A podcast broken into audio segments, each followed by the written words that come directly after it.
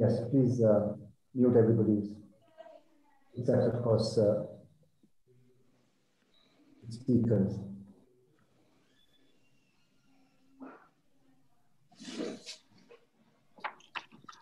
Okay. Um,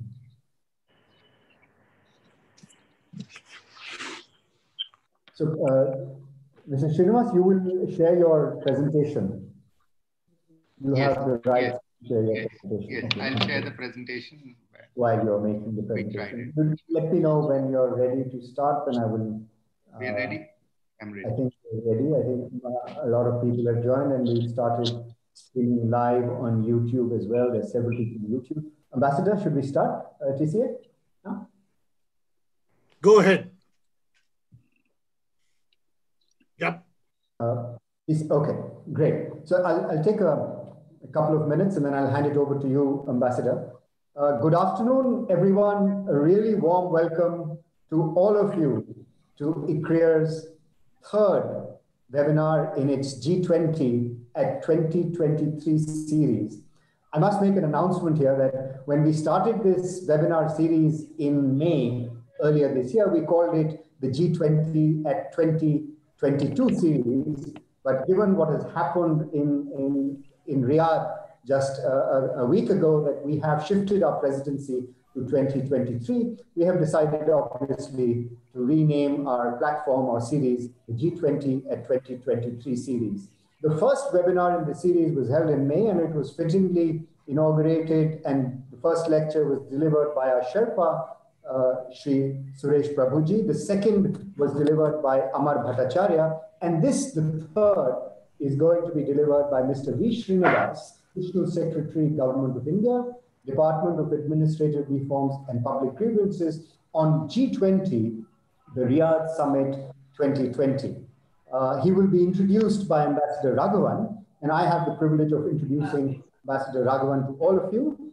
The seminar or the webinar will be chaired by Ambassador Raghavan, you know, is the Director General of ICWA or the Indian Council for World Affairs. It is our privilege at ICRIER that we are able to host Mr. Srinivas and Ambassador Raghavan to this important discussion on the Saudi G20 presidency. Uh, just a few words about ICRIER G20 work, and then I'll hand it over to Ambassador Raghavan. ICRIER's work around G20 issues is more than a decade old, and we are proud to have created a platform for discourse on critical issues affecting India and the global economy, such as climate change, sustainability, inclusion, health, public goods, trade and protectionism, to name a few. We have held 12 annual G20 conferences, produced three books, and over 50 academic papers on issues around India's engagement with the G20 uh, since 2009. We are currently engaged with the Ministry of Finance studying India's engagement in the finance and Sherpa tracks and the evolution of the finance and Sherpa tracks in the G20, among several other subjects. This seminar is a part of the intense engagement of ICRIER around the subject of G20. As I said, Ambassador Raghavan needs no introduction, but just a few words, if you permit me. He is a scholar, uh, as I will just point out in a minute, uh, and a former Foreign Service officer, having served as High Commissioner to Singapore and Pakistan. He holds a PhD degree from JNU and is an important intellectual voice on India's relations with its neighbors.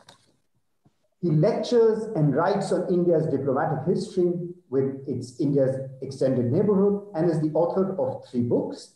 His book, Attendant Lords, Bairam Khan, Abdul Rahim, Courtiers and Poets in Mughal India, was awarded the Muhammad Habib Memorial Prize by the Indian History Congress. He has written two other books, The People Next Door, The Curious History of India's Relations with Pakistan, and History Men, Jadunath Sarkar, G.S. Sardesai, and Raghubir Singh, uh, India's quest for, uh, the quest for India's past. He assumed charge of Director General of ICWA in July 2018. These words and a very warm welcome to all of you, especially to Mr. V. Srinivas and to Ambassador Raghavan. It is my privilege to hand over the proceedings to Ambassador. Thank you so much. Thank you very much, uh, Dr. Kathuria. Thank you. And thank you also, ICRIER, for having invited me to participate in this uh, discussion on the Riyadh summit of the G20. And it's a great pleasure uh, and privilege that we have uh, Mr. Srinivas to talk about these uh, issues. Uh, to my mind, Mr. Srinivas is well, very well placed to discuss this particular theme because of the background and experience uh, he has on this and related uh, uh, subjects.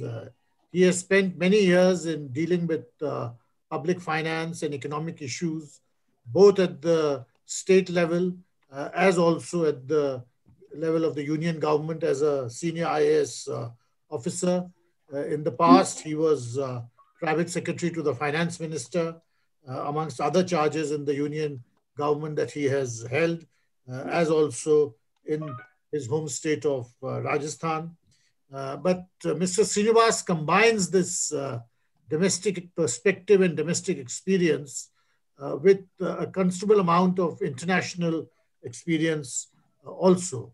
He has been in the Ministry of External Affairs as private secretary to the External Affairs uh, Minister, and thereafter served in the International Monetary Fund. So his reflections on the current trajectory of the G20, given the circumstances of global crisis that the last summit uh, took place in, particularly interesting. Yoga mat, yoga mat mat yoga mat है ना ऊपर May I request you to mute your mic, please? Thank you.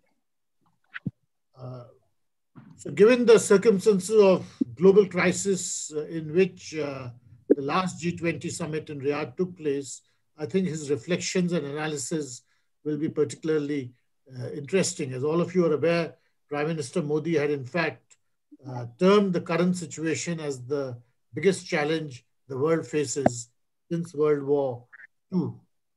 In many ways, G20 itself is a child of crisis. In that defining moment uh, was that of its birth during the global financial crisis.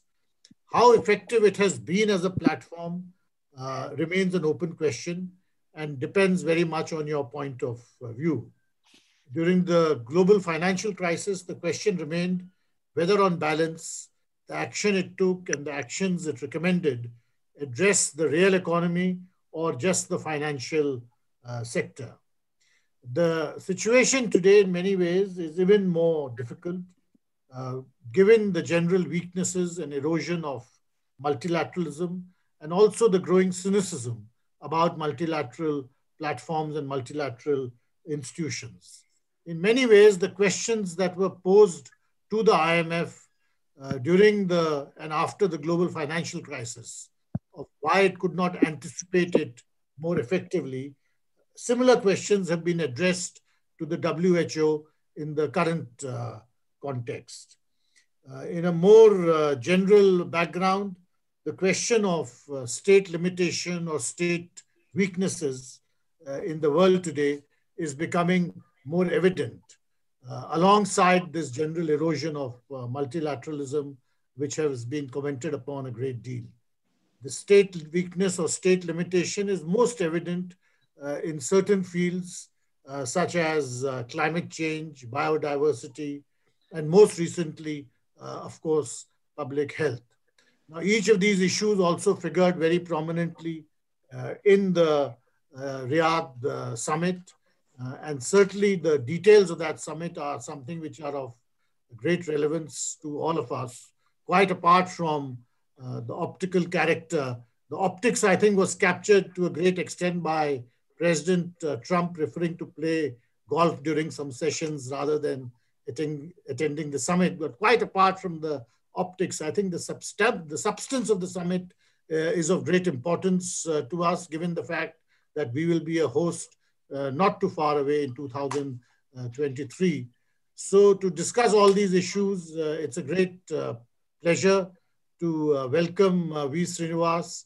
And I would now request him to make his uh, presentation, uh, after which we will have some time for questions and discussions. Uh, thank you. And Srinivas, over to you. Thank you, sir. I, at the outset, I'm grateful to Dr. Rajat Kathuria, the CEO ICRIER, for inviting me to speak at the G20 series talks being conducted by the Indian Council for Research on International Economic Relations. On this occasion, I pay my homage to late Dr. Isher Judge Ahluwalia, the former chairman of the Board of Governors of ICRIER, for her yeoman services to institution building of the ICRIER. I'm extremely grateful to Ambassador TCA Raghavan, the Director General, Indian Council of World Affairs, my mentor, friend, and guide for accepting my request to chair today's session. Ambassador Raghavan and I served in the External Affairs and the Finance Minister's offices from 2001 to 2003. Uh, India last held the presidency of G20 and we were in the finance minister's office at that point of time and it was largely a finance ministers and central bank governors forum in 2002 the plenary session lasted for half a day and the bilateral meetings lasted for half a day with governor bimal jalan leading the discussion sessions in my years at the International Monetary Fund, I do recall the Australian alternate executive director, Mr. John Murray, mentioning that the G7 had resolved to have a more inclusive body uh, with broader representation for addressing the world's financial challenges. The G20, which comprises of all the world's major economies, has 19 member countries and the European Union, and has been at the forefront of battling financial crisis the global financial crisis of 2008 to 10, the Eurozone crisis of 2010, and the entire range of crisis responses like accommodative monetary policy stance, fiscal stimulus, debt and deposit guarantees, capital injection, asset purchases, currency swaps, they were all derived from the G20 discussions. One can say that as the designated forum for international economic cooperation, the G20 has formulated an agenda for a strong, sustainable, and balanced growth sustained the international financial and regulatory system, and reformed the mandate, mission, and governance of the IMF. It also deliberated on energy, security, climate change, strengthened and supported the most vulnerable countries, and placed quality jobs at the heart of the recovery. The G20 established the Financial Stability Board in its efforts for strengthening financial regulation and was at the forefront of shifting 5% quota shares in the IMF to dynamic emerging market economies and developing countries from overrepresented countries. The G20's agenda has diversified to include climate change, energy, skill development, science and technology, agriculture, and labor. Today, it represents the world's facet of multilateralism. The ICRIER's seminal work on G20 has been truly phenomenal. 10 or uh, 12 uh, annual international conferences on G20, important book research publications, 20 years of G20 from global cooperation to building consensus, working papers on the anti-corruption agenda of G20, COVID-19 data localization uh, are some of the most recent publications. I last spoke on the G20 at the Nehru Memorial Museum and Library in 2018 in the run up to the Buenos Aires summit meeting with Shaktikanta Das chairing the uh, session. It was a speech titled G20, A Decade in Multilateralism, examining the years 2008 to 18. The subject also features as a chapter in my book, India's Relations with the International Monetary Fund, 25 Years in Perspective, which I had pursued with an ICWA fellowship. In 2020, as Director General, National Center for Good Governance, I had the opportunity to engage with about 48 countries, 19 countries of Asia, 26 countries of Africa, uh, some countries of Europe, and Australia on the subject good governance practices in a pandemic. And the discussions largely focused on the subjects of debt relief, health sector preparedness, education challenges, COVID 19 testing, and, and uh, digital governance, reinforcing of international cooperation. I closely followed the annual meetings of the IMF and the World Bank in October 2020, with, uh, where the specific focus was on Africa's economic response to COVID 19. Today's talk on G20 is a continuation of my ongoing work in the subject. The G20 Riyadh Summit was one of the most eagerly awaited multilateral discussions of the year. During the year, government stepped in to address the pandemic crisis, rolling out fiscal stimulus packages to protect jobs, issuing rules to slow the spread of the disease, and investing in markets. It was also a year that witnessed the most rapid spread of digital technology in education, healthcare, and governance. Along with the COVID 19 pandemic, the world grappled with the debt pandemic. The appealing goal in future is to return to normalcy with an economy that is inclusive and sustainable, providing digital access to all, offering universal healthcare, ensuring availability of COVID vaccine to all, low carbon emissions, and improved global governance. The G20 Riyadh communique addressed many of these challenges. A lot more remains to be done. One of the big issues for deliberation, as rightly pointed out by Ambassador Raghavan, is have global institutions predicted the massive pandemic crisis in a timely manner? The challenge for global governance that arose in 2009 was also when the IMF surveillance did not envisage the global financial crisis. But then the fund reformed itself with received wisdom as an organization that will predict crises in major countries, even handedness of surveillance, formulate technical papers as an institution, uh, it would be a good institution for lending to smaller countries. The COVID 19 pandemic is likely to transform the global governance institutions in the coming years. With these opening remarks, let me share my presentation on the subject G20, the Riyadh Summit.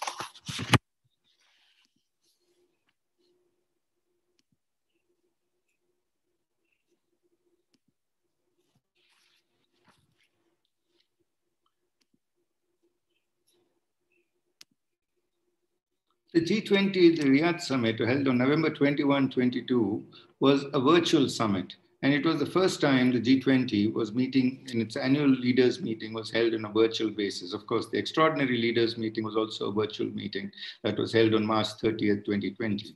So this is a picture of all the leaders as also all the participating global institutions in it. You can see the WHO, the International Monetary Fund, the World Trade Organization, the World Bank Group, as also the ILO participating in it in addition to the United Nations, the European Commission, and 19 member countries.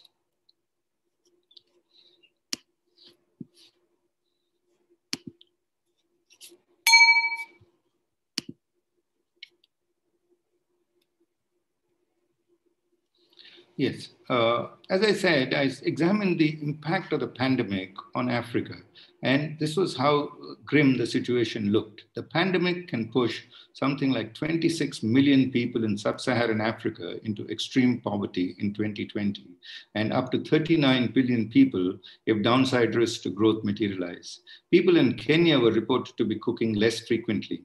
People in Uganda said they cannot sustain even one day of quarantine, reflecting the high dependence of people working in the informal sector. The pandemic is of such a magnitude that it is likely to wipe out 10 years of progress in development.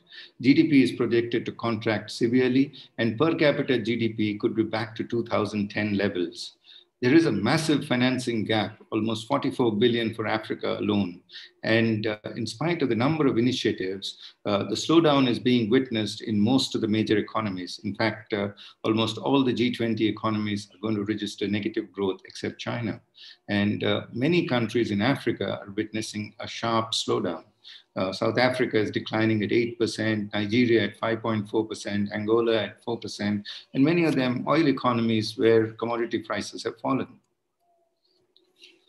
The IMF managing director, uh, Kristalina Georgieva, said, It's the long ascent, a journey that will be difficult, uneven, uncertain, and prone to setbacks. The recovery is not going to be a simple one because there is a multiplicity of challenges that the global community faces the run up to the leaders' meetings, there were a number of uh, ministerial meetings that led to it.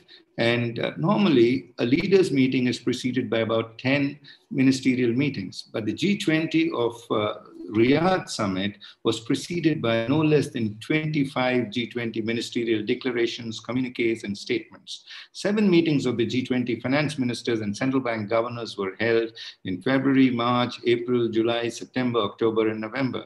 The trade and investment ministers met twice and uh, thrice in March, May, and September.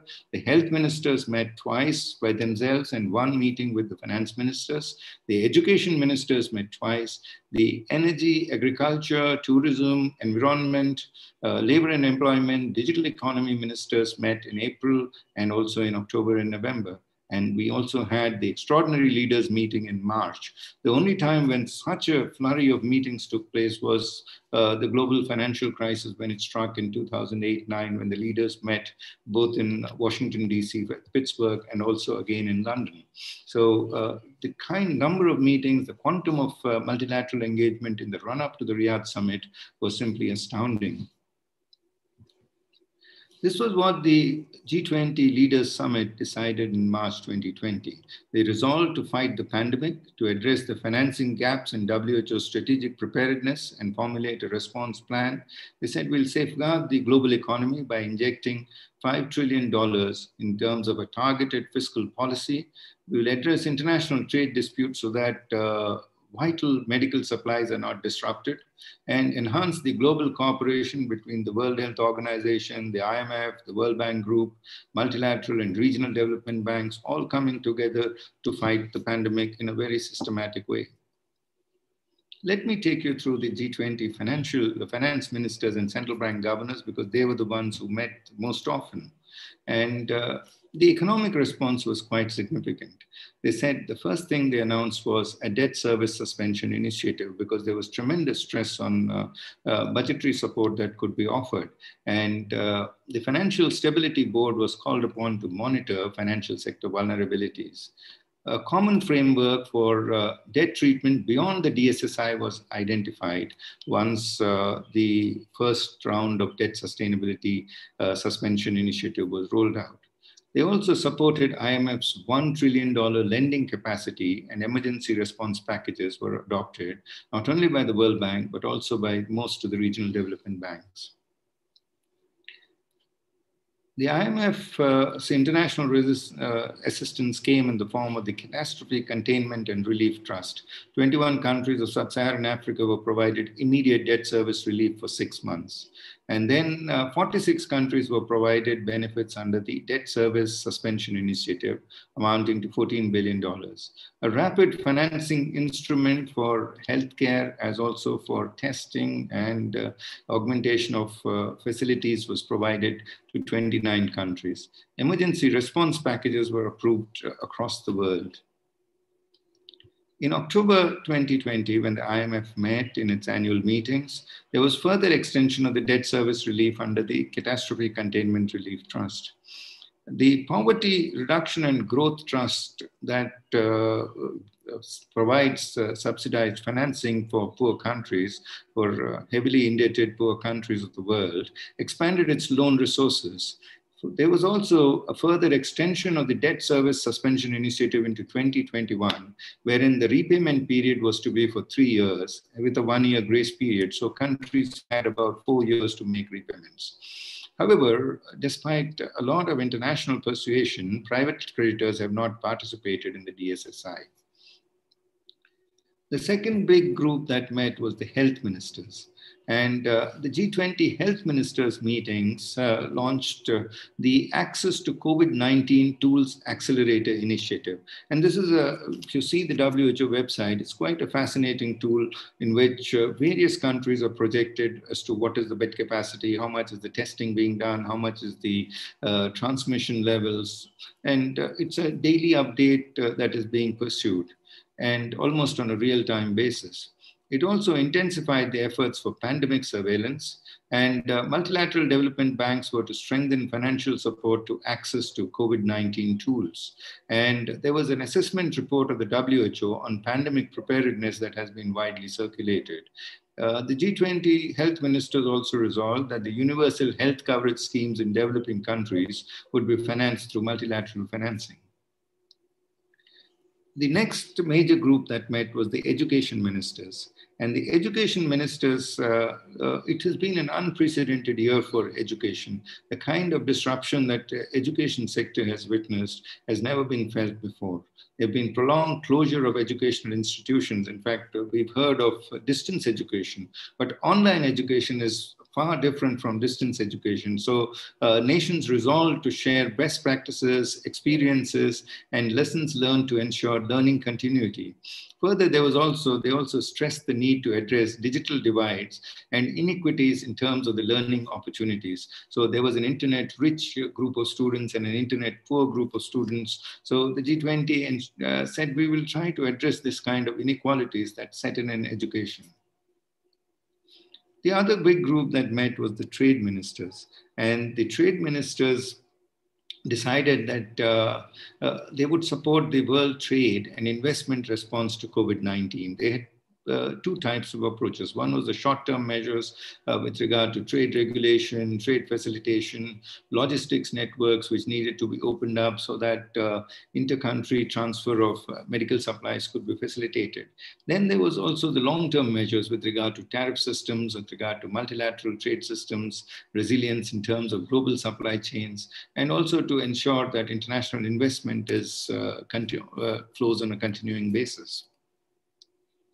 One of the key features that uh, in the last two, three years that the G20 has witnessed is the anti-corruption ministers meetings. And as an official working on governance practices, I was quite keen to understand uh, what was the big agenda that the G20 pursued in its anti-corruption strategy.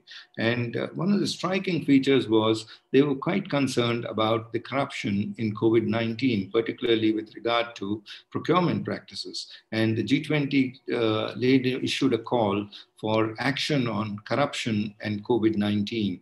And uh, there were several issues that have been flagged in the anti-corruption ministers meeting, like the quantum of procurement, the transparency that is there in procurement, also the necessity of uh, pharmaceuticals that are being procured, uh, the enhancement of bed capacities. They also issued a good practices compendium on combating corruption. The Riyadh initiative for enhancing international anti-corruption and law enforcement cooperation was a striking feature. And there was also, uh, the G20 said every country must criminalize bribery. And this was uh, also featured through international cooperation for asset recovery in case bribery has been proven. We've had uh, a, a, leaders summit every year, and uh, the last five summits I tried to lay down the path. We had the 2016 summit at Hangzhou, then the 2017 summit at Hamburg, followed by the 2018 summit at Buenos Aires, and the 2019 summit at uh, Osaka. But none of these summits faced the quantum of uh, challenges that the current summit faced. And uh, while some of the strategies with regard to trade, with regard to uh, ensuring sustainability of global economic growth, as also anti-corruption and climate change do feature in the previous summits, the health sector challenges have made the 2020 summit quite unique. So let me take the key features of the G20 Riyadh summit. The summit opened with uh, a state presidency statement by Crown Prince uh, Mohammed bin Salman, uh, who said that uh, the G20 was created to collectively fight the greatest challenge of the day. Uh, immediate measures were taken by G20 to fight the pandemic. They pledged more than $21 billion to support immediate funding of the pandemic. Saudi Arabia alone contributed $500 million. And uh, they were working on affordable and equitable access to vaccines, therapeutics, and diagnostic tools. Further, extraordinary measures were taken to support the economies and people. $11 trillion were injected into the global economy. Initially, they started with a projection of 5 trillion. We noticed that by November, the number has uh, mounted to almost 11 trillion. Extended social safety nets to protect jobs and incomes were pursued. Emergency support was offered to the most vulnerable countries. The debt service suspension initiative $14 billion of debt relief was provided to vulnerable countries. 300 billion was mobilized through development banks, the IMF and the World Bank, in, which were working together with the G20.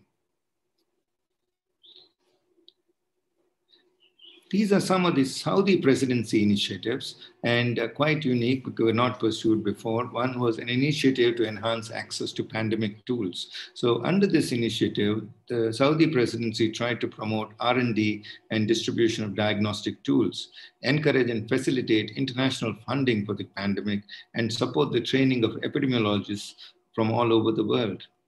They also, of course, uh, the Riyadh initiative on the future of WTO was adopted, the empowerment of women and youth. This has been a feature in previous summits too, but there was greater emphasis through the Saudi presidency. And the G20 endorsed the circular carbon economy platform with the four R's approach, which I will come to in the later slides. And one of the big features was the initiative to reduce land degradation, something like 1 billion hectares of land to be brought under the plow again by 2030. And access to safely managed fresh water was also pursued.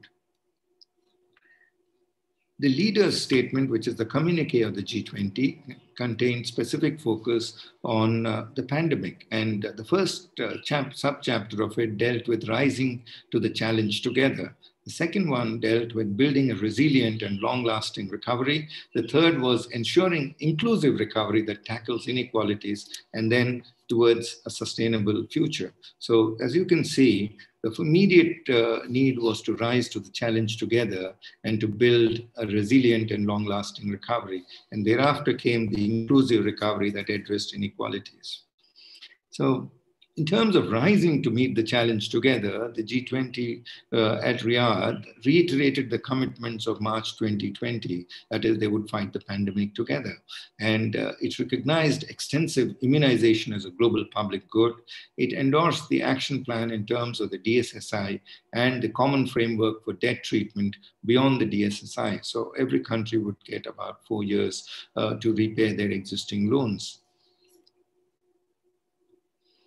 The second one was how do we build a resilient and long lasting recovery? To build a resilient and long lasting recovery, they identified nine sectors health, trade, transport, international financial architecture, infrastructure investment, uh, financial sector issues, digital economy, international taxation, and anti-corruption. So if you see the biggest imprint that uh, has happened in this COVID period was the significant strengthening of digital infrastructure across the world. You see wonderful templates and apps coming up on the WHO portal. You can go to the IMF portal and see the DSSI that is being implemented, where every country's debt levels have been moderated. Then you have the COVID-19 access uh, accelerator once again projects uh, on a real-time basis how the health situation is progressing. So the digital economy has made significant strides in, in this period. Let me take you through each of these uh, sectors. In terms of the health sector, the Saudi presidency said we will initiate uh, discussions on the need to address gaps in health preparedness and also on establishing access to uh, pandemic tools. Now, these discussions will have to continue in the next presidency because it requires the financing of almost $25 billion. So far, the commitments are about $4 billion. In terms of trade and investment, the G20 has said we will support the WTO's investment response. And also the Riyadh initiative on future of WTO was taken and inclusive economic growth through participation of MSMEs. This has been a key feature of the Riyadh Summit's communique. In terms of transportation and travel, they said they will remain committed to uh, global transportation routes and supply chains to remain open. The restrictive measures of COVID 19 would be targeted and transparent, and concrete ways would be ensured to mobilize movement of uh, people across countries. In terms of the international financial architecture, if you recall the 2008 global financial crisis, this was where the significant changes were brought in. And once again, the G20 has said strong financial global safety net with an adequately resourced IMF would be created. And they would continue to progress on the 16th general review of quotas, which they hope to complete by 2023. And uh, IMF was asked to prepare an analysis of external financing of low-income countries, and a, refer- uh, and a reference framework for effective country platforms has been identified. In terms of financial sector, uh, as you would recall, uh, the financial sector board was created in, by the G20, and the Financial Stability Board was asked to continue to monitor the vulnerabilities. They were also to, were to identify and undertake an evaluation of the too big to fail reforms, the TBT, TBFT is what they've called it, too big to fail reforms, TBTF, by 2021.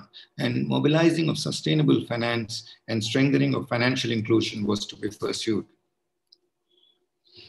In terms of the digital opportunities, uh, the G20 took note of the policy options to support digitalization of business models and securing affordable connectivity. And there were also examples of practices related to security in the digital economy.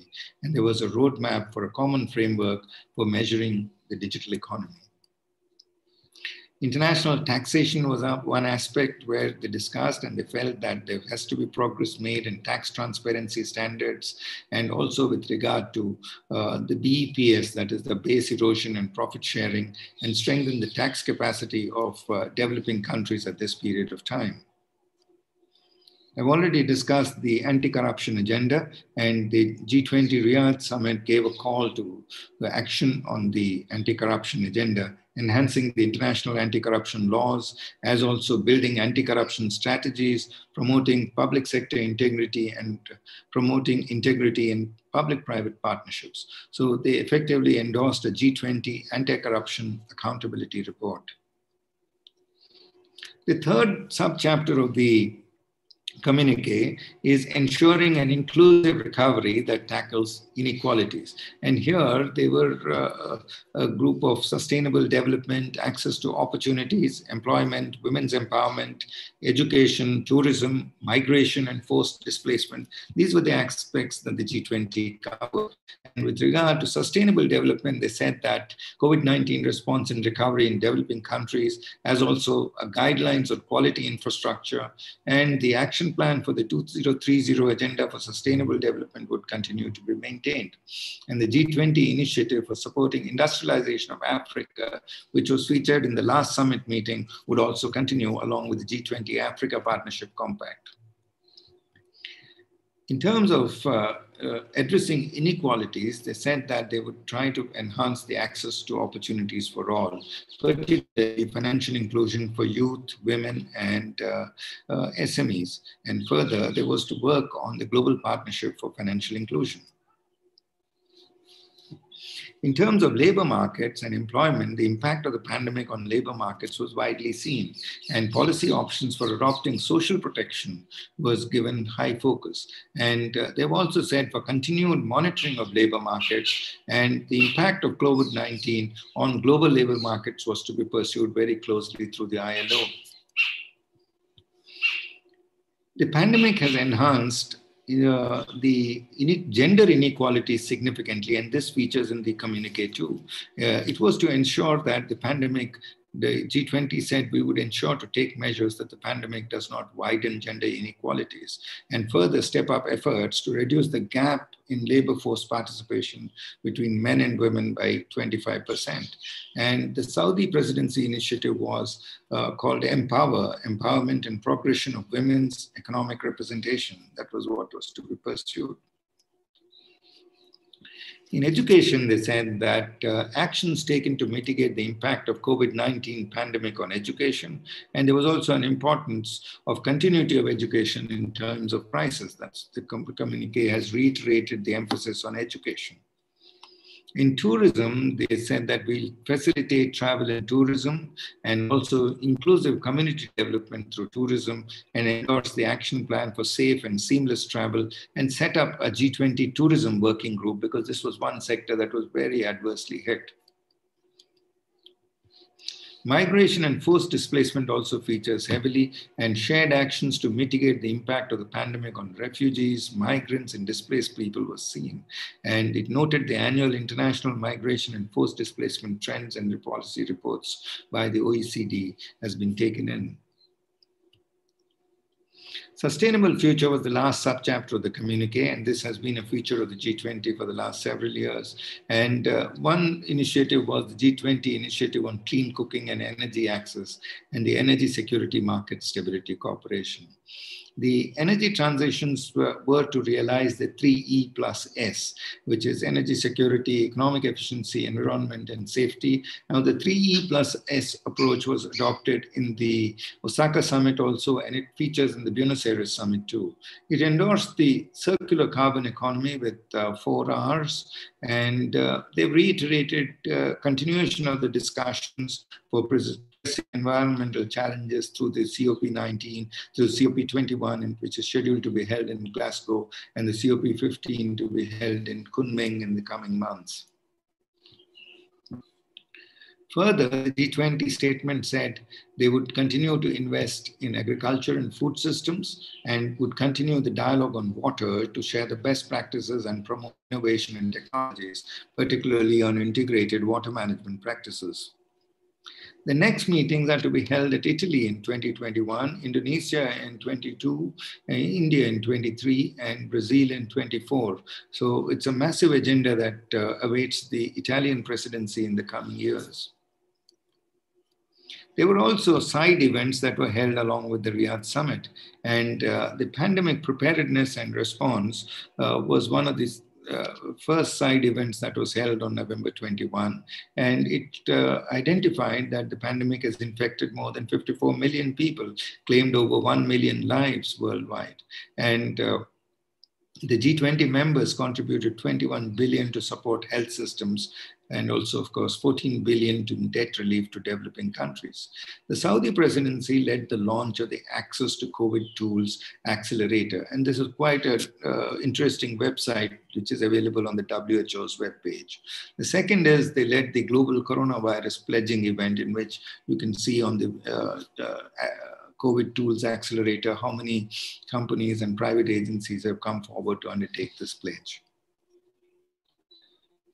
This is a statement of Ngozi uh, Okonjo-Iweala, the Nobel laureate who's currently heading the uh, COVID Tools Accelerator platform. She said that the virus is winning only through adequate financing for a global exit strategy like access to COVID-19 Tools Accelerator, the ACTA, can economic vitality be restored at home and catastrophe in the poorest countries be averted a commitment by G20 leaders to invest about 4.6 billion will fill the ACT's immediate funding gap. It will also save lives and lay the groundwork for mass procurement and delivery of tools, that is tests, treatments, and vaccines around the world. Another commitment of 24 billion is needed in 2021 for the COVID-19 tools globally. So it's a massive initiative, uh, almost about $25 billion to be mobilized in the next year.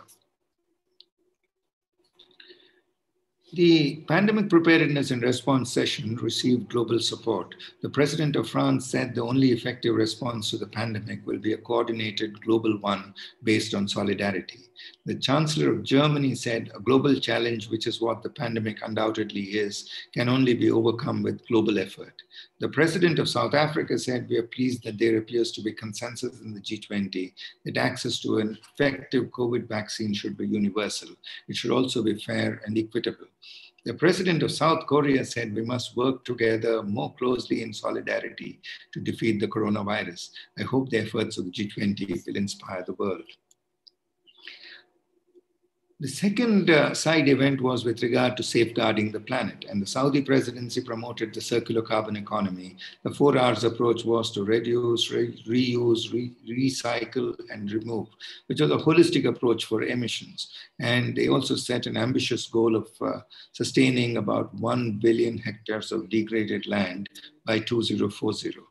The renewables, including wind and solar energy, were to generate 50% of the Saudi electricity by 2030. So it's a very ambitious goal in safeguarding the planet that they've set for themselves. The Indian Prime Minister spoke in this uh, session and he said that uh, climate change must be fought not in silos, but in an integrated and holistic way. We should do so with a spirit of cooperation and collaboration. The American president said we must preserve the majesty of God's creation. Together we can protect our environment. And uh, Prime Minister of Japan said global environmental issues are urgent challenges and Japan will take the initiative. The closing remarks were given by the president, uh, by the king of uh, Saudi Arabia, King Salman, who said that the G20 has upheld the commitment to work together to rise to the challenge of the COVID pandemic to safeguard lives and livelihoods. G20 has also succeeded in sending the message of hope and reassurance to all people around the world by adopting the communique. He further said that the G20's joint and individual efforts will be critical in overcoming the global challenge. And future challenges were empowering people, safeguarding planet, and shaping new frontiers. The roadmap ahead lies in global resilience. And uh, this is a quote from the European Commission president who summed up the G20 summit as a global alliance in development and distribution of vaccines, protecting climate and environment, covering the digital economy, governing the digital economy and technology, and upholding international institutions and governance. The big step is overhauling the health systems. Resilient health systems, vigilant, responsive, flexible, and equitable. There's also a a demand for vaccine finance, which entails huge amount of financing.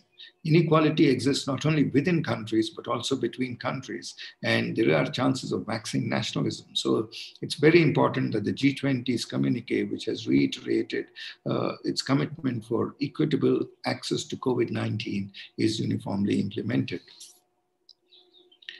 improved global governance has been a feature. So, uh, bolstering the efforts of the United Nations and multilateral institutions, the IMF, in fact, has approved a record number of loans in a short period of time with low conditionality.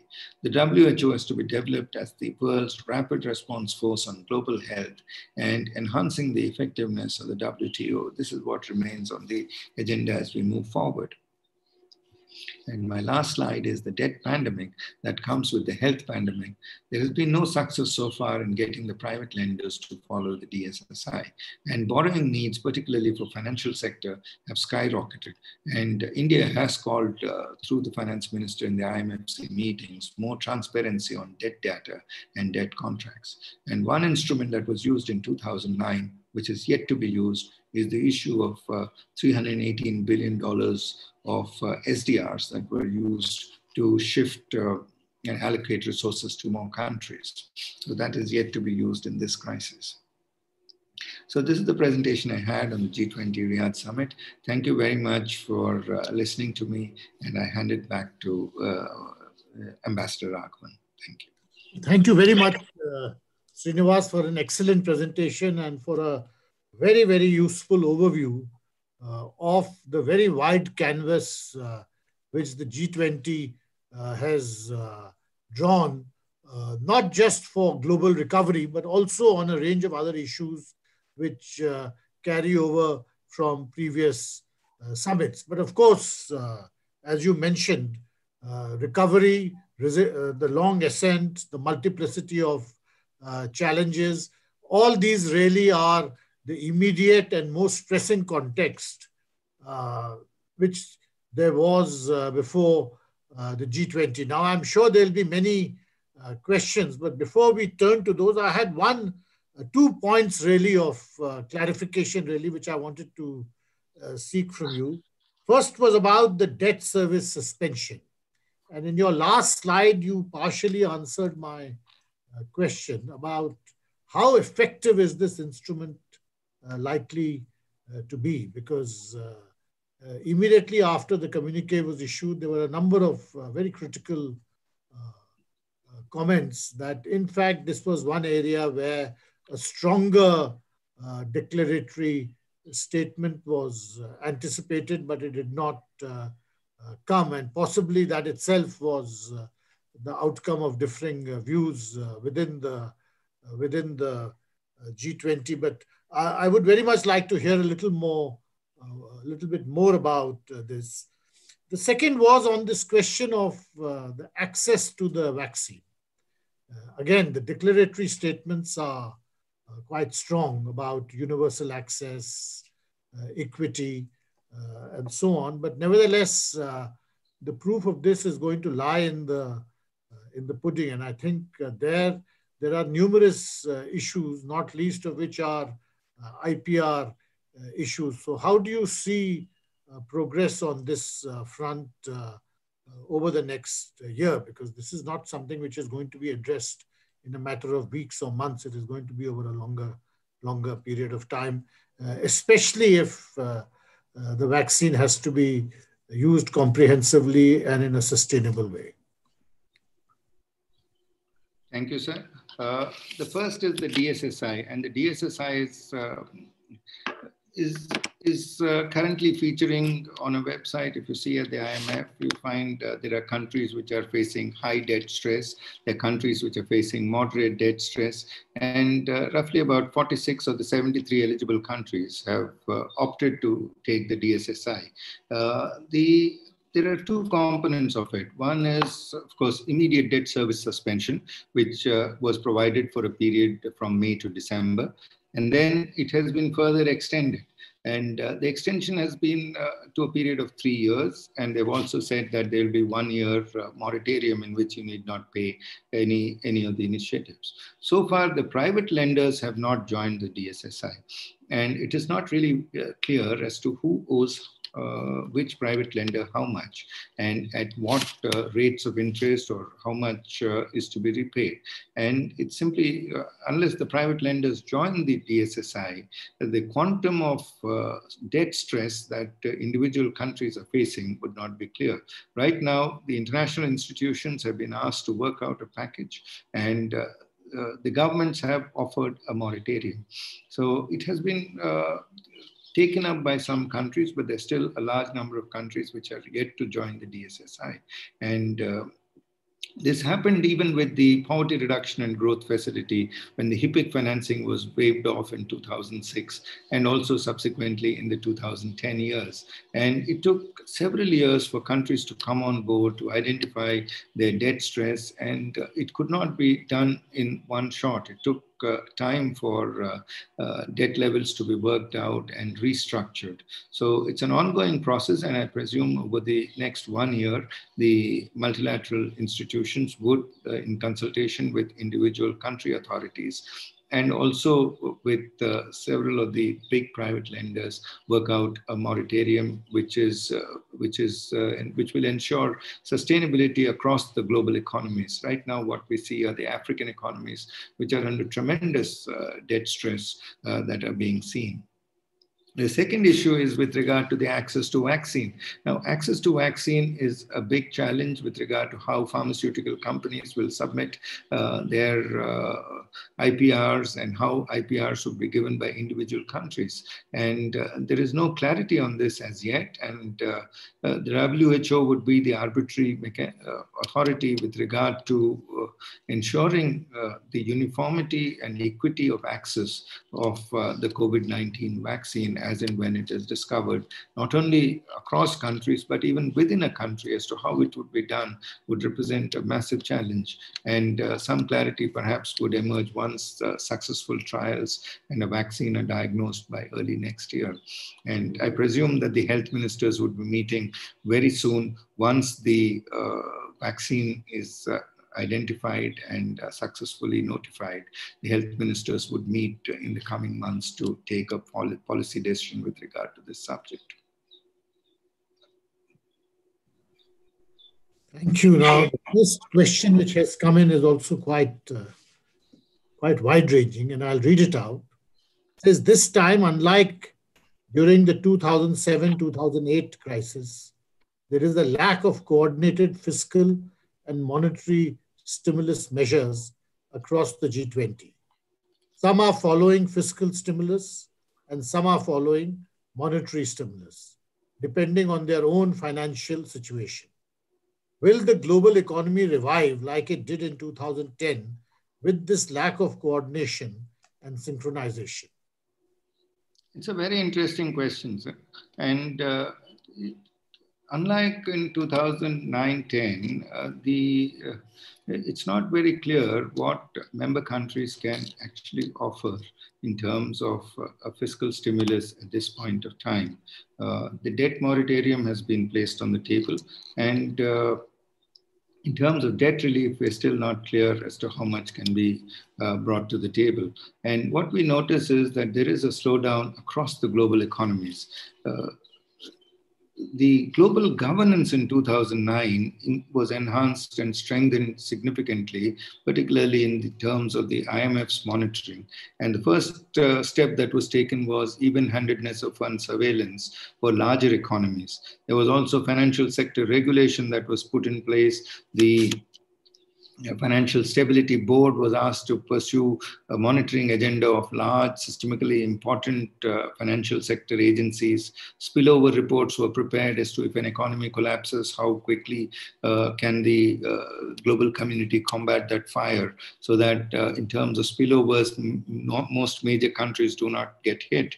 And uh, this time, uh, the response has been slightly, uh, I should say, incoherent in that that uh, the there are countries which are pushing for monetary policy actions. There are countries, some countries are pushing for fiscal policy actions. I think right now what we see is the immediate pain needs to be eased, and uh, thereafter a more systematic global approach would be evolved uh, once the immediate pain of fighting the pandemic in terms of health sector is addressed. But uh, the G20 has uh, risen to the occasion in uh, the two previous crises, and we can be sure that the global community would come together again as a multilateralist body to fight the pandemic.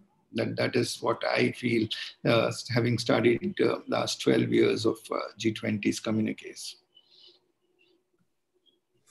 Well, that may be so, but I'm left with the thought that uh, you know there is a wider geopolitics which is also going to affect uh, uh, the G20.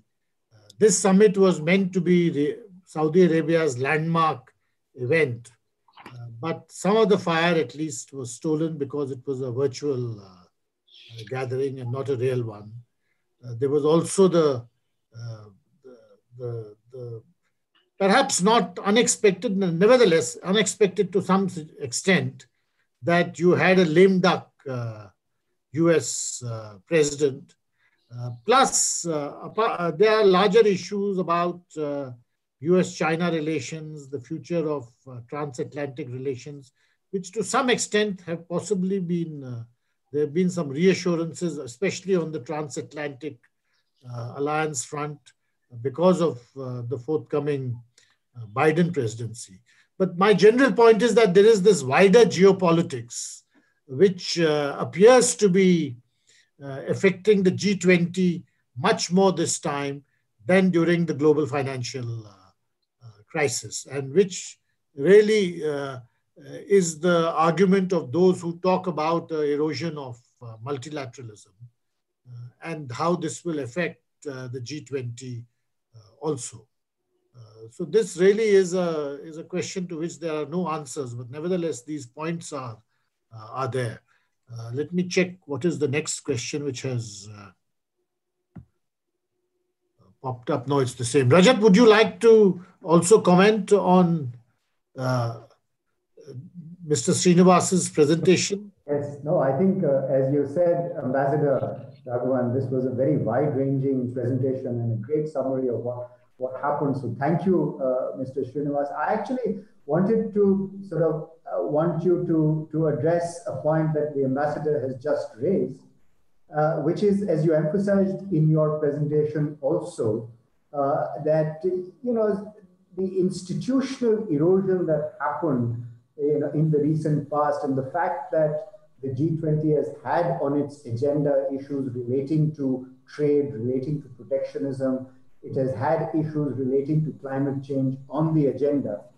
And, and, given what has happened in the recent past in the larger geopolitics, given the trade tensions between China and, and the US, there was a little bit of a setback to multilateralism, to climate change, to trade. And now, uh, do you think with the Italian presidency coming up uh, in Europe, and do you think with the election of Biden, there is hope for uh, some optimism, although cautious optimism that there could be revival. Although I think you know to get to a two-degree world, we have to work much harder, and everybody has to work much harder to get to revival of WTO. All of us have to work much harder. But do you think there is hope uh, with the Biden presidency? Uh, it's an American-led uh, world order, and uh, most of the institutions are American-led. And uh, multilateralism can only thrive uh, when uh, the United States plays a leading role with it. It's very difficult to find an alternate world order with dollar dominance at such levels, particularly when a crisis of this magnitude is staring the world. So, one thing that the Biden presidency does offer is the re-entry of the United States into the climate agreements and they would come back with the Paris Agreement. The second one that they've offered would be, I think, the greater multilateralism, particularly the kind of criticism that the WHO face uh, from the United States that may come down uh, to some extent, and uh, they would support uh, the WHO's efforts in terms of pandemic surveillance. The third one, of course, is the international financial architecture and how quickly the 16th review of quotas could be completed and how the quotas would look at. Uh, they still have this big weapon of uh, fresh issue of uh, SDRs, but uh, the last time it took a huge amount of time for uh, the uh, 14, 15th review of quotas to be completed. And uh, we'll have to see how soon uh, the review of quotas in the IMF can be completed in terms of uh, a restructuring of the global financial architecture is to be taken up. But uh, definitely there is uh, optimism for multilateralism in the coming years. We have a new presidency coming in.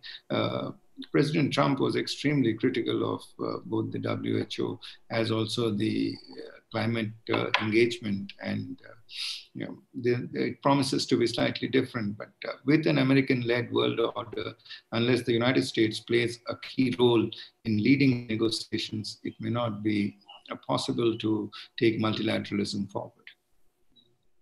Yeah.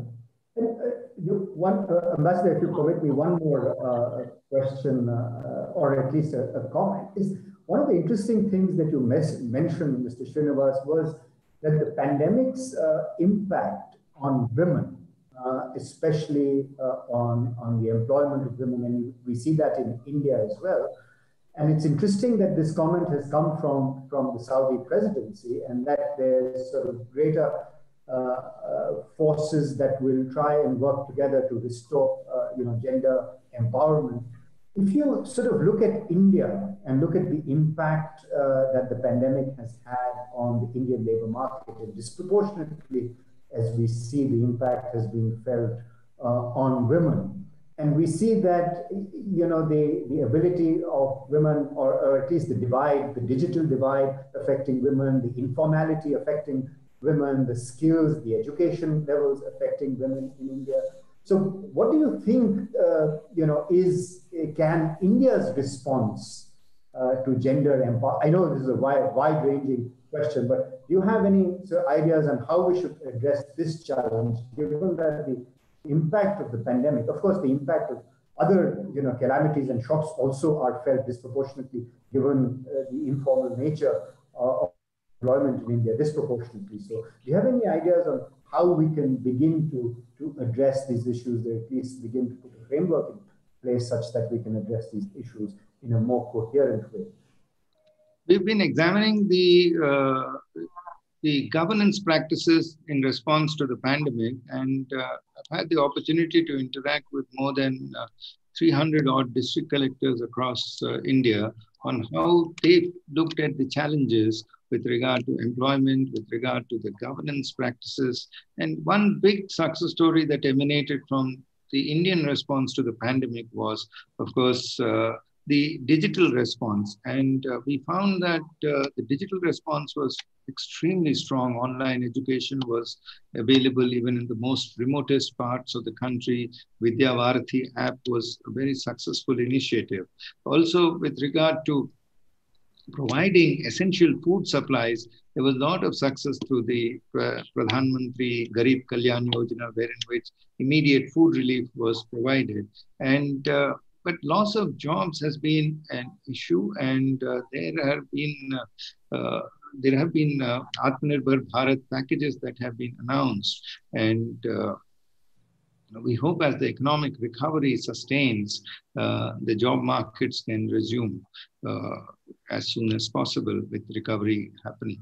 But uh, in terms of immediate uh, uh, success stories, one can uh, definitely say that the Indian response with regard to education, even with regard to providing immediate health care and using digital technology, providing food supplies, was quite successful. I've seen young officers putting uh, service above self and standing out in these times of pandemic to ensure that uh, the poorest of the poor are served uh, not only for uh, food, but also for healthcare and also for education.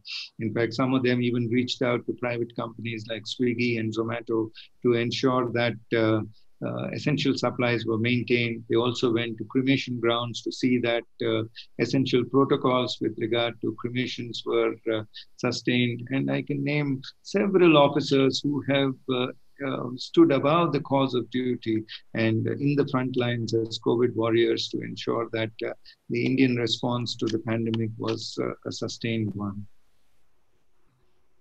Thank you. There are some more questions, Srinivas, and let me read the first of them. This has been partially already addressed, uh, but the question is the fractures in multilateralism and schisms in the transatlantic alliance have impacted the coherence of the G20's collective response to COVID. Given that the upcoming presidency of Italy would, would bring these problems to the center stage, how do you see the G20 in 2021 unfolding? It's a difficult path ahead. It's, there are no easy answers. The pandemic is still raging. A record number of uh, more than 100,000 cases are being recorded every day in the United States for the past 27 days. And uh, we still have not found an effective answer to how economic revival or growth pa patterns will happen. It is, uh, we're looking at a debt pandemic also. So the Italian presidency is going to be an extremely challenging one. And uh, there are no easy solutions or silver bullets at this point of time. One has to first identify a vaccine and then ensure that the uh, COVID tools are adequately uh, prepared and the WHO's pandemic preparedness response is more stronger. Otherwise, there are no immediate solutions to the challenge. And the Italian presidency is going to be a very tough one to bring together diverse groups to the table to discuss uh, complex challenges with regard to the health pandemic, with regard to the debt pandemic, as also with regard to the international governance architecture. Well, this really brings up the next question, and it almost follows from your uh, answer.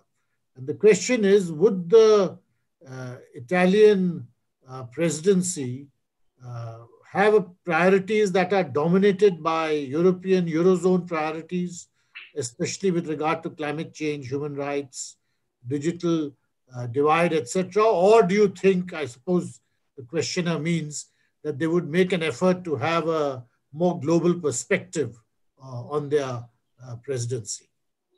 Uh, every presidency brings to the table their own domestic priorities, uh, and uh, that we have seen in the last five uh, leaders' summits. But right now, the single big priority is the pandemic, and how does the pandemic, how will how will the pandemic be stopped? And the, the Italian presidency continue to grapple with the challenges of fighting the pandemic.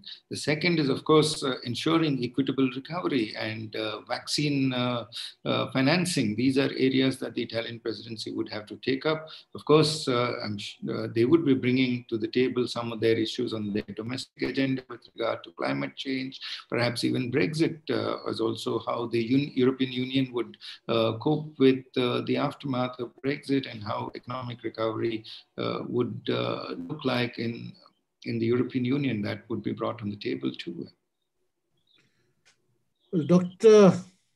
Pratik of ICRIER, uh, now his question is, do you think it's time for a development consensus 2.0 uh, like the one that was put forward at the Seoul summit after the global financial uh, crisis? Uh, and if so, what is the role that India can play in well, India, India has been at the forefront of multilateralism. In fact, uh, we were one of the first countries to permit export of paracetamol, medical supplies to over 150 countries. And uh, uh, Indian democracy has always uh, placed very firm belief in multilateralism. Uh, the Prime Minister has also called for significant uh, restructuring of the WHO and strengthening of its pandemic surveillance. So India brings to the table uh, its democratic credentials, its uh, tremendous support for multilateral organizations as a founding member of both the Bretton Woods institutions, as also of a number of other uh, international financial architecture. So uh, India is the, at the forefront of this battle. And uh, as the world's largest democracy, we bring tremendous strength and voice and credibility to G20. So uh, definitely an Indian voice would be well heard and well received on G20 fora in the coming years. Thank you. Uh, well, we have two or three minutes uh, uh, left. So let me ask you one more Uh, question. And uh, uh, again, it's half a comment, uh, which is really that uh, given the scale of the pandemic and the crisis it has brought about in global affairs, one would have expected a much greater impact on day to day developments. In fact, that has not uh, happened. Perhaps many people say it's not surprising you can't expect the whole world to change uh, for because of one uh, particular uh, factor. But the UN Security General's uh, uh, appeal right at the beginning, the early days of the uh, pandemic for global ceasefire or ceasefires at different conflicts really did not have much of an impact. on the whole, on the whole, traditional geopolitics has continued in many ways uh, it has intensified. Uh, so a desecuritization of global agendas, which uh, in rational terms should have followed uh, a crisis of this uh, magnitude, uh, has not taken place. So your presentation was very useful that obviously there is a great deal of thought going into this and certainly the point about education is often missed as to what you stressed that how great a toll uh, this pandemic is going to take uh, uh, on education because you're going to see virtually a whole uh, academic year uh, being sub-optimal.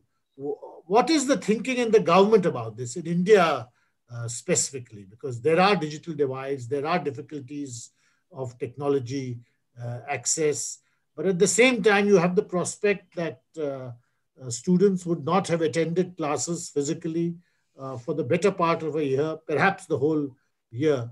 Uh, wh what is the thinking and how do we how do we go forward from here? It's, it's a very difficult time for students. Uh, they're used to uh, living in a social environment, not meeting friends, staying at home for a year now. In fact, it, it's not been an easy time for them at all. And uh, uh, I think government has now started classes 9 and 10, and 9 to 12 with uh, on voluntary basis can go on. In some states, universities have resumed uh, subject to willingness. But at this point of time, online education would be continuing along with uh, uh, the limited opening of uh, schools and colleges. And unless there is a slowdown in the pandemic, colleges and schools may not be fully operational. But I'll go back to Dr. Pratik's question. I do have the communique of the Seoul summit here, and, uh, and it reads very well the way the Seoul action plan has been formulated. I'm sure Dr. Rajat knows it very well. The communique said cohesion and cooperation defined in the G, defined the G20 during the crisis. This allowed decisive policy action to help avert a second Great Depression. Now the challenge is to secure recovery and to create the growth and jobs the world needs. We all recognize that much needs to be done and the Seoul Action Plan is a step in the right direction. I think these words would continue to be applicable even today in that, that uh, the challenge is to secure recovery and also fight the pandemic. So uh, history repeats itself really in that, that uh, the global challenges remain and the G20 has to step up in the coming year to take on this challenge. Well, we are almost out of time, but Dr. Kathuria, I think we can take one more uh, uh, question if you if it's all right with you. Certainly, Ambassador. There's one more question, and I think this question, uh, Srinivas, is that has the scope of the G20 expanded since the last time India hosted the summit, which you referred to at the finance ministers level. If so, do you think it has contributed to the efficacy and speed of the G20 response to crisis today? And the second part of the question is a very interesting one that how can India prepare for its presidency uh, of the G20 with this in mind? How can India better prepare for the presidency uh, with this in mind? The last uh, presidency we held was in 2002. I do remember that day very well. The finance minister was in parliament in the morning, and then in the afternoon, the bilateral started. And the next morning was the plenary session, and uh, by lunchtime, uh, this discussion was concluded. So uh, it, it was essentially a finance ministers and central bank governors meeting. Uh, Paul O'Neill was the Treasury Secretary who flew down from Washington, D.C. to for participation in the meetings. And uh, Dr. Jalan led the discussions at that point of time. And uh, the communique was a very quick affair. It was adopted in about half an hour's discussion uh, after the plenary meetings when the lead speakers made their uh, presentations. Um, but uh, thereafter, after 2008, uh, uh, after the global financial crisis, the G20 structure has changed. And as I pointed out this time, there were 25 meetings. If you compare it with the Osaka Leaders Summit, there were about 11 rounds of ministerial meetings. So the 2021 presidency would also witness a huge number of ministerials before the summit meetings are held. 2023 is some distance away, and it is difficult to predict what the agenda uh, that uh, the Indian presidency would take but uh, the 2021 Italian presidency is going to be an extremely challenging one with the manner in, uh, the pandemic is unfolding at this point of time. I think uh, the focus is all on the immediate future rather than on a medium term future uh, spreading up to 2023. Well, thank you very much, uh, Srinivas. Thank you for an excellent uh, presentation. Uh, certainly, I personally found it uh, very, very educative because uh, it just uh, illustrated beautifully the very wide canvas which the G20 looks at. And you were right to emphasize that it has evolved far beyond a finance minister's meeting or a, or a financial agenda, although that remains an important part of uh, uh, G20 discussions. Nevertheless, the broad, broader desecuritization agenda, climate change, biodiversity, public health, education.